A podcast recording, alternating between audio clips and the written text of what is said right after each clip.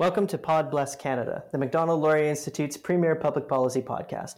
My name is Brett Byers, Communications Manager at MLI, and I'm joined today by Charles Burton, MLI Senior Fellow and one of Canada's foremost experts on all things related to China. Charles, how are you today? It's good to be here, Brett. Great. Well, excellent to have you in Ottawa on this chilly day.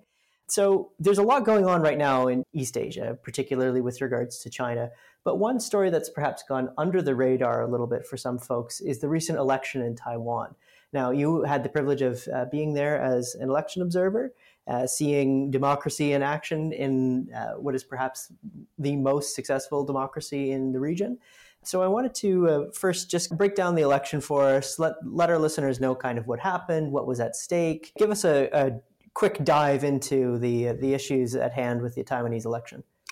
Well, it certainly was a, a, an impressive uh, demonstration of Taiwanese democracy. Um, there was certainly it was a very open election. There's been no accusations of irregularities in terms of ballot box stuffing or, or uh, vote buying. The positions of the parties were clearly laid out, and uh, despite the the Nationalist Party, the Kuomintang Party's uh, presidential candidate Han Kuo-yu, uh, alleging all sorts of uh, corruption and skullduggery in the Democratic Progressive Party's uh, Tsai Ing-wen's campaign. Um, um, Ms. Tsai being the the uh, president of Taiwan who was reelected.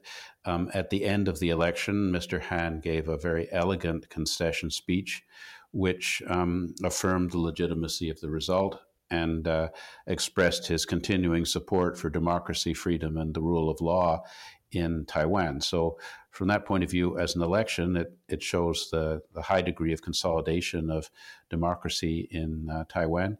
And in terms of the overall um, issues in the election, it was primarily about you know ideology and the commitment of the Democratic Progressive Party to democracy, human rights, and rule of law and sovereignty against the nationalist desire to to build China's prosperity by um, establishing a, a, a, closer relationship with the People's Republic of China.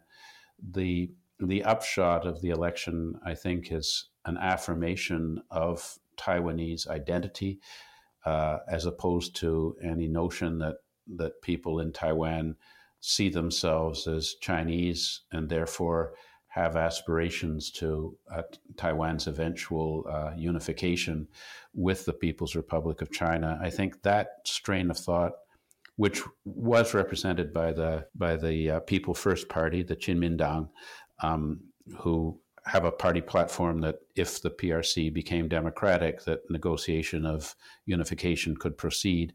That that is no longer a position uh, held by any significant constituency of the of the Taiwan population.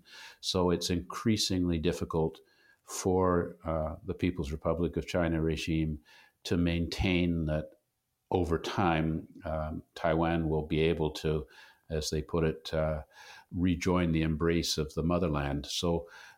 Uh, the question really coming out of this election is how will China respond to a game changing election which has consolidated the perspective that Taiwan will not accept the one country, two systems formula, and Taiwan will not accept the 92 consensus that there's one China with two interpretations. Yeah, and, and I think you brought out a number of good points there, uh, especially that this election comes at a time of dynamic change and events in the region. As as you know, there's of course the ongoing protests in Hong Kong and the human rights situation involved with that.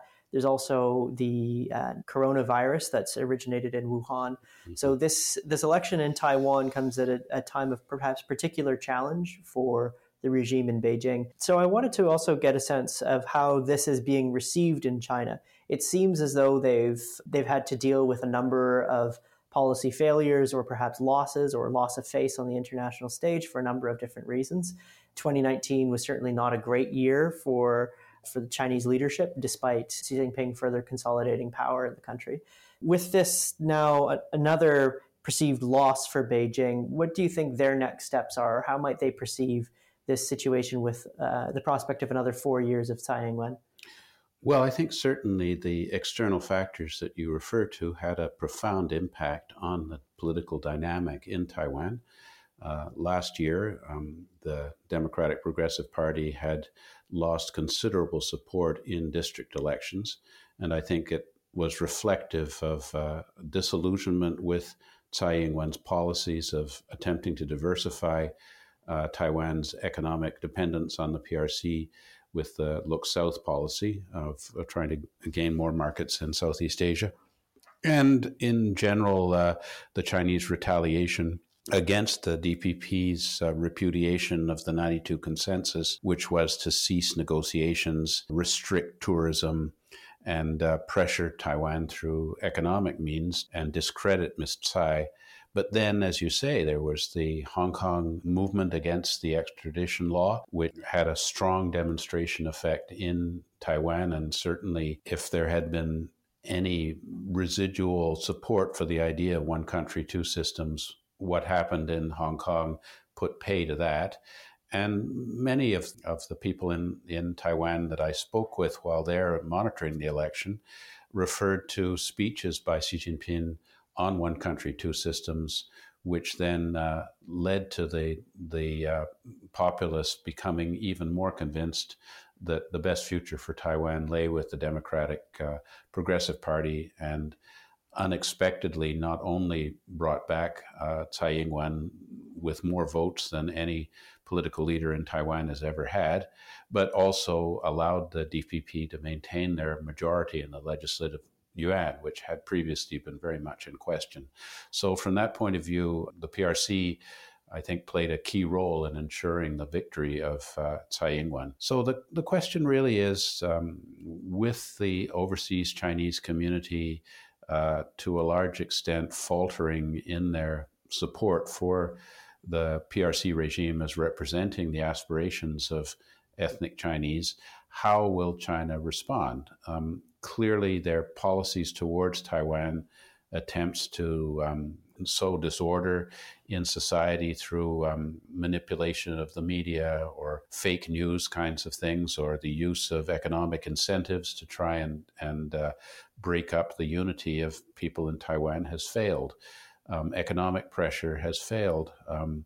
Um, attempting the blandishments of the one country, two systems formula has also failed. So one wonders if the next step for China would be to give a demonstration to the people of Hong Kong and to the people of Taiwan and uh, reassure the constituency of Chinese inside the mainland who are more or less universally determined that, that Taiwan should become a province of the People's Republic of China if China will in fact act. And there does seem to be some suggestion that one thing China might do to to make this kind of statement would be to attempt to retake the island of Jinmen, which is very close to, to the city of Xiamen along the China coast. In fact, you can see the island from the campus of Xiamen University. So, a, an area which was not traditionally part of Taiwan as a political entity, but you know belonged really to Fujian. We'll see if if China decides to to do something.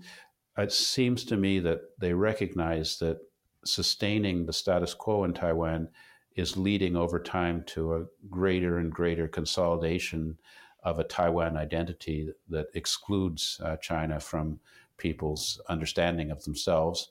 And uh, in general, there seems to be a trend that people under 40 don't support the nationalists and are strongly supportive of the of the Democratic Progressive Party and the, the, the minority parties that that support even stronger uh, Taiwan identity or even independence, so that China may recognize that allowing the situation to fester actually works against their interests. And we have seen some personnel changes in the institutions in mainland China, which are responsible for bringing uh, Taiwan back into the embrace of the motherland through peaceful means.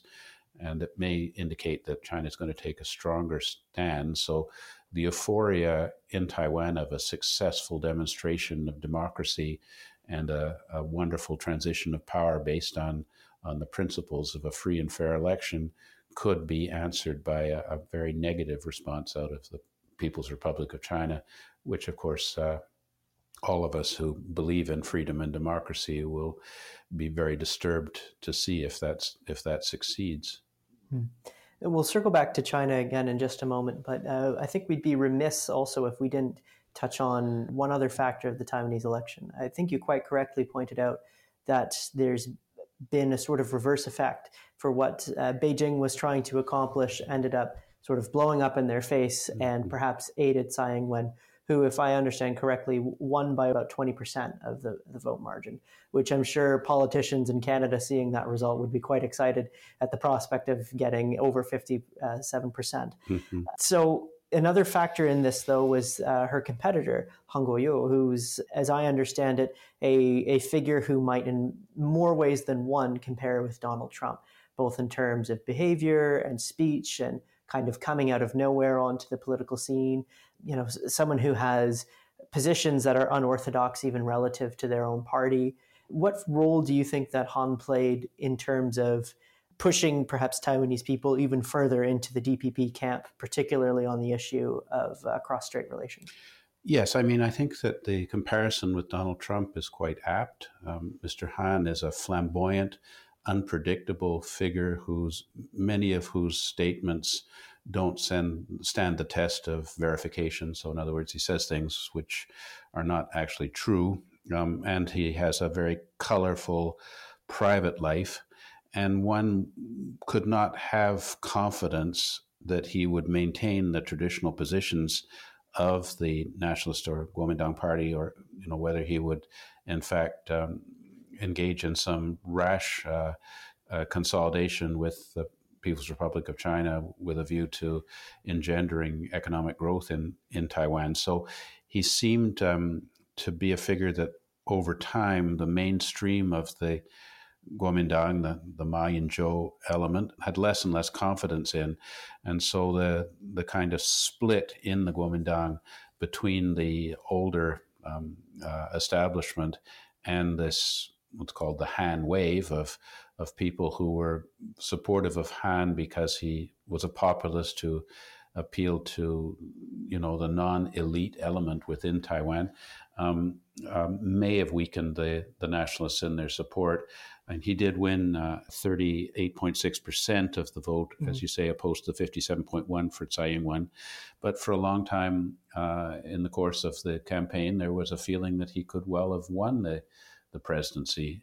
So uh, I think I think certainly his himself as a as an individual was probably uh, not the best candidate for the Kuomintang in the end, um, and uh, and one didn't see. Um, the uh, the unease that people had with Mr. Han translating into support for the People's First Party, James Soong, mm. whose party received 4.3% of the popular vote, quite a drop from his uh, record in previous elections. So I think Han is now uh, a, a, a, historical figure for the KMT, mm. and the KMT now has to look at their at their program and try and see if they can come up with a political program that will appeal more, particularly to uh, up and coming younger generations of voters.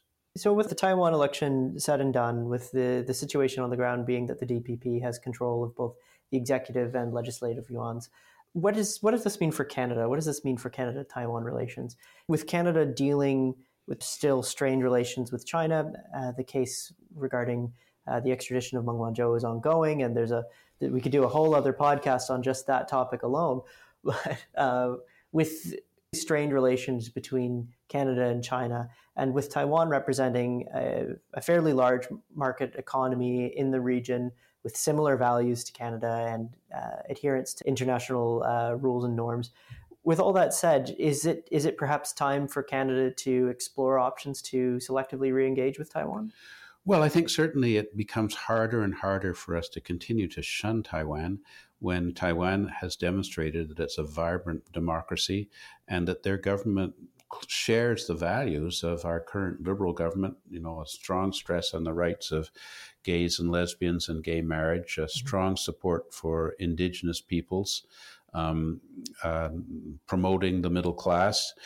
So uh, certainly, I think that uh, Mr. Trudeau and Ms. Tsai would have a, a lot of uh, common um, values to express to each other. I mean, obviously, the only reason that Canada shuns Taiwan is because of the insistence of the PRC that if we engage Taiwan in a more intense way or provide uh, diplomatic courtesies to Taiwan, that China will retaliate by not agreeing to things like free trade or sectoral trade, or or even retaliate by imposing more non-tariff barriers or tariff barriers on Canadian commodity exports to China, as they have done uh, in retaliation to the um, detention of uh, of Meng Wanzhou. So, uh, I think really Canada has to rethink how we're engaging with the PRC. Do we need to be complying with the demands of China, which is not just about Taiwan, but also that we shouldn't be standing up against the cultural genocide in Xinjiang by putting the names of Chinese officials on the Magnitsky list, uh, even though we've already um, sanctioned officials from Sudan, Venezuela, Soviet Union, and Saudi Arabia on that list. So, not including any Chinese officials on the list is already sending a message on its own, mm-hmm. or you know other things that China has been successfully engaging us on, such as uh, allowing the export of uh, restricted high technologies when we had the NORSAT and the uh, and the Hytera um, satellite systems and, and technology applicable to laser directed um, weaponry that that we agreed to transfer to China, or opening up our, our markets to Chinese state ownership of uh, mines and energy resources, mm-hmm. which uh, currently are restricted under a Harper era policy.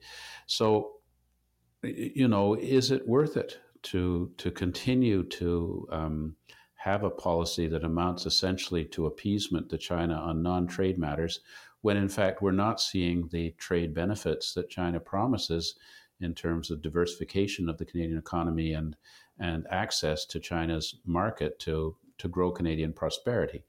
And in fact, as uh, my colleague here at the Macdonald Laurier Institute, uh, Chen Duanjie, has pointed out, um, there is a misapprehension about the significance of our economic engagement with China, it amounting to less than 8% of our external trade uh, compared to 7, 78% or so to the United States. So the notion that that standing up to China or not cooperating with China's uh, demands that Canada should uh, betray our values of human rights, democracy, and rule of law to accommodate to the demands of an authoritarian one-party state is somewhat in question. And perhaps, um, you know, there could be two aspects to this. One is China might retaliate and we might suffer loss of access to Chinese market. But according to Chen Duanjie's paper, because our exports to China are primarily commodities, agricultural commodities and minerals and wood, and potash and so on, that we could readily do a readjustment and find alternative global markets for those things. Secondly, if we were to just not respond to Chinese pressure to compromise on political principles uh, with regard to Xinjiang, Hong Kong, Taiwan, and South China Sea, and China's support for rogue regimes and so on. That would we then gain respect out of China, and they would see that they that retaliating against us would not be effective, and so we might see an end to this kind of uh, behavior, such as hostage diplomacy, the the completely arbitrary and and brutal seizing of Kovrig Spavor, and the uh, punishment to Canada by by imposing um, uh, spurious non-tariff barriers on our exports of canola seeds and you know for a period meat and difficulties in us uh, getting access to the Chinese market for soybeans. So uh, you know uh, if if the, the question really is if we decided to to be frank and and express our interest in Taiwan by further engagement politically and economically with the Taiwan regime. Um, you know, could could this would this be a better policy for Canada than our current policy of uh, responding to the demands of an authoritarian one-party state that insists that uh, we should not be uh, uh open to to normal people-to-people and government government interaction with Taiwan? Yeah, and I think an important point that you mentioned there in reference to that recent paper by Duanjie Chen is this notion that coercion only works from China if uh, we're willing to be coerced. So yes. if, if we rather signal that China is more likely to get its way by behaving in adherence to international rules and norms and engaging with Canada in, in a much similar fashion to other states. If we can encourage China to go down that route rather than the coercive route, we're more likely to end up having more positive engagement with China in the future. So it's not only to uh, to our own benefit and our own national interests, but also in effect to China's benefit as well. Yes, and I think in general to the maintenance of the rules based international order that has been so important to Canada's uh, role in the world and maintaining our prosperity. And certainly, I would like to see Canada taking the lead with like minded powers, um, hopefully in harmony with the United States, to try and, and uh, bring China into compliance with the promises that China has made to the WTO and the UN. And I, I don't think that that is a, a lost cause. I think that um, we've simply allowed ourselves to be um, manipulated through a sophisticated engagement and a degree of tolerance of of co-opting activities by the Chinese regime against uh, Canadian business and political elites that uh, is contrary to our Canadian norms and values. So, you know, it's really a question of of um, figuring out where we went wrong with China and taking the appropriate policy steps to to turn things back down round to rights. And certainly, the Canadian House of Commons China Committee may be uh, the forum into which we can uh, shed some light on how our policy has been formulated and, and implemented and uh, reassess and, and do things in a way which would allow Canada to realize its interests domestically and internationally in a way which uh, serves both our prosperity and uh, our values. So um, I wanted to now turn back to some issues that are perhaps not directly within Canada's wheelhouse. As you may know, the story that has people overly concerned perhaps is the coronavirus. Mm-hmm. Um, this this virus that has originated in Wuhan uh, has led to the shutdown of a number of cities in the Hubei province, has uh, led to a number of uh, flights and transits to and within China from China being restricted or downright canceled. Um, it's also led to responses from the WHO as well as organizations like the International Civil Aviation Organization. Their response globally has been significant. There are concerns that the the situation could be reminiscent of what was observed with regards to the SARS virus. But a, a, subtext to all of this, as, as the, the global community tries to work together to, to stop this disease, is the political relationship between Taiwan and China yet again.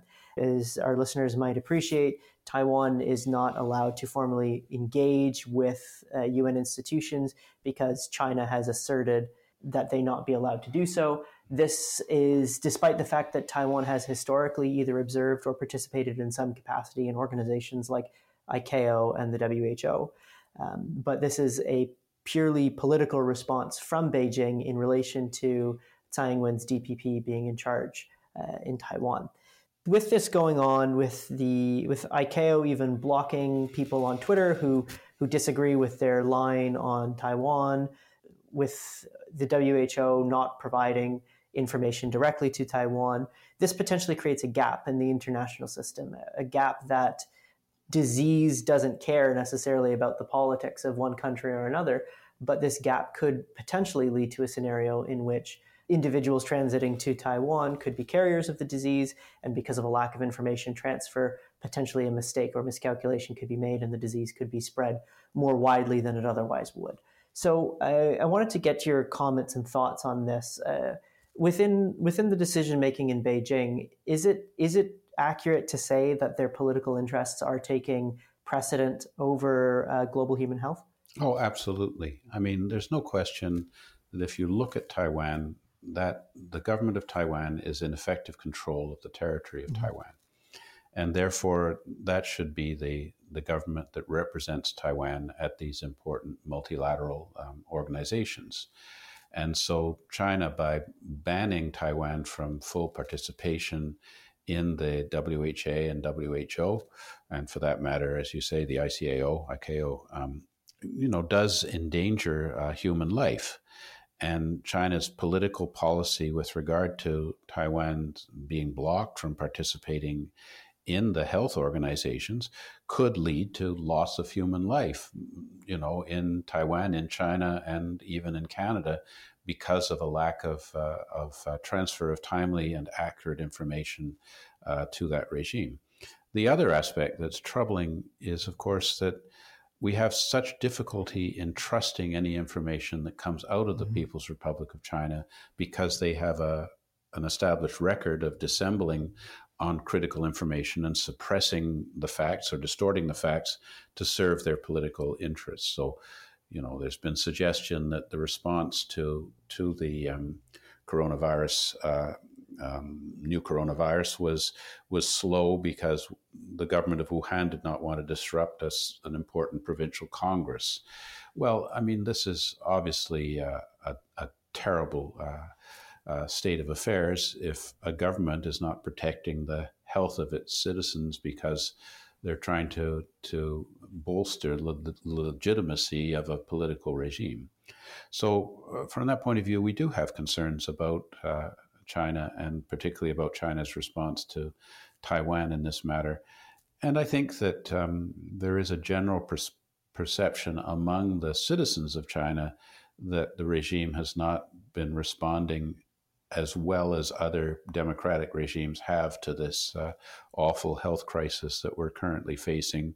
A lot of suspicion about uh, distribution of uh, of surgical masks and so on, whether the the party are, are hoarding them for themselves, that kind of uh, that kind of petty stuff. And so it, it, it does impact further on the confidence of Chinese people in the regime if you're seeing um, large scale uh, loss of life that is attributed rightly or wrongly to mm-hmm. the uh, the way that the Chinese Communist Party regime has been managing the the uh, outbreak of this illness. Yeah, and in some ways, democracies are uh, uniquely privileged in that the legitimacy of a government is not usually tied to the legitimacy of a regime overall. Quite so. So if we don't like uh, the government in Ottawa someday, Canadians get routine chances to throw them on their bums and, and get some new guys in for some time, which which then means that the democratic system itself isn't challenged. However, in China, the, the legitimation model is very complex. As you know, there's there's a relationship between the performance of the economy and how people relate to the government, but there's all sorts of other elements that are at play with how uh, people perceive uh, the, the regime in Beijing to or not to be uh, legitimate. So, is it possible that with this uh, with this coronavirus, with the pressures that are existing on the regime, with the protests in Hong Kong, and all manner of other global pressures, in, including while the U.S. and, and, China have signed a trade deal, which again we could fill another full podcast talking yes. about that. Uh, there are still uh, there are still new sanctions on China that weren't there four years ago. So with with all of these pressures, is there any chance, do you think, that China might be discouraged from taking the hard line that it has been taking over the last few years? Well, I think certainly um, you know, one aspect of this has been a lack of freedom of the press and mm-hmm. extensive censorship of social media. So I think here in Canada, we're confident that the reports that we're getting on the spread of the disease are in fact accurate, and the number of people who have it and the mode of transmission of of this uh, of this uh, uh, bacteria is uh, is being reported accurately, and you know experts are speaking out frankly about their their understanding of the nature of this thing and its origins and spread. Whereas in China, people don't have that impression, and we are seeing extensive censoring of social media, including communications, you know, between people, and and as you say, these rumors that experts, medical experts, are um, are giving out information about the nature of this uh, of this epidemic, if it's such a thing in China, uh, that's at odds with the official line. So it does help. Dis- it does discredit the the credibility of the Chinese regime, and could have lead to, at the end of the day, people feeling that the Chinese Communist Party, one party dictatorship over China, is not the best government for them. But you know, objectively speaking, we don't see a lot of strong dissident forces mm. in China today, or alternative political leaders, or alternative discourses, because those are so uh, strictly suppressed. Um, but you know, political change can happen very suddenly. Uh, you know, as someone who was a professor of political science at the time of the fall of the Soviet Union, um, I think more or less up to the last minute, we were all convinced the Soviet Union was a strong and consolidated regime that posed a significant threat to, to the United States and might win the Cold War. Didn't take long for us to realize that it was really a house of cards that, that readily collapsed. And so, whether one could see a, a rapid regime transition in China as a result of the sort of emperor has no clothes phenomena, where people realize that their government is not a good government that is genuinely working for the good of their people, and that this has been expressed through through the government's response to this uh, coronavirus uh, remains to be seen. But I, I really couldn't rule it out.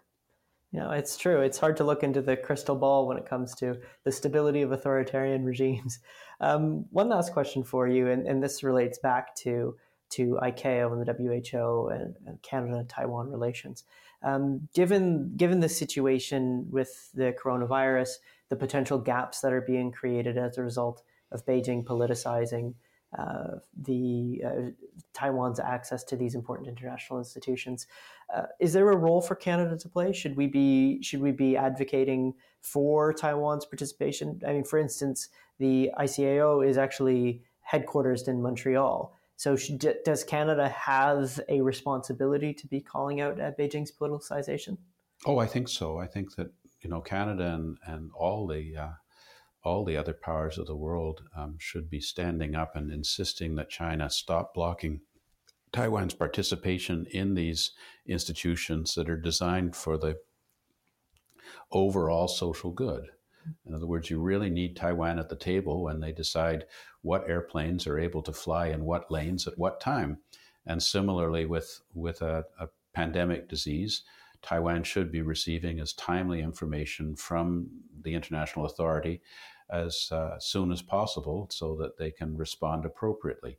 So I, I, agree with you that ICAO is headquartered in Montreal and that Canada could be taking a more aggressive stance with regard to some of the actions of ICAO, particularly the, the Twitter censorship, which is just ridiculous mm-hmm. that people who ra- even raise the idea that ICAO should, should be more open to full participation by Taiwan are, are being cut off from the debate. Um, you know, it's in our interest and the interest of the world to see um, a, a, government that controls a, a significant piece of land and a critical part of the geostrategic order uh, and, and uh, 23 million uh, human beings, that they should be given the, the right to, to participate in, in decision making relating to matters that impinge on them and, and the countries round about. And the fact that Canada has not taken any strong stance publicly on this, I think, is a failure of our government to act in the interests of, of, uh, of the safety of human beings in, on the planet. Hmm. Well, with that, uh, here's hoping that the government of Canada takes a little bit of a stand on that. Here's hoping the government of Canada uh, takes some effort to try to re engage with Taiwan, as it should have probably been doing years and years ago. But now there's perhaps a unique opportunity. And here's to hoping that the uh, the coronavirus goes away without uh, without much further incident for the sake of all those affected. But uh, Charles, thank you very much for your time and for your tour de force of all these issues related to China, Taiwan, and the region. It's great to do it with you again, Brett. Hope we can do it again soon. I'm sure we will. Thanks, Charles.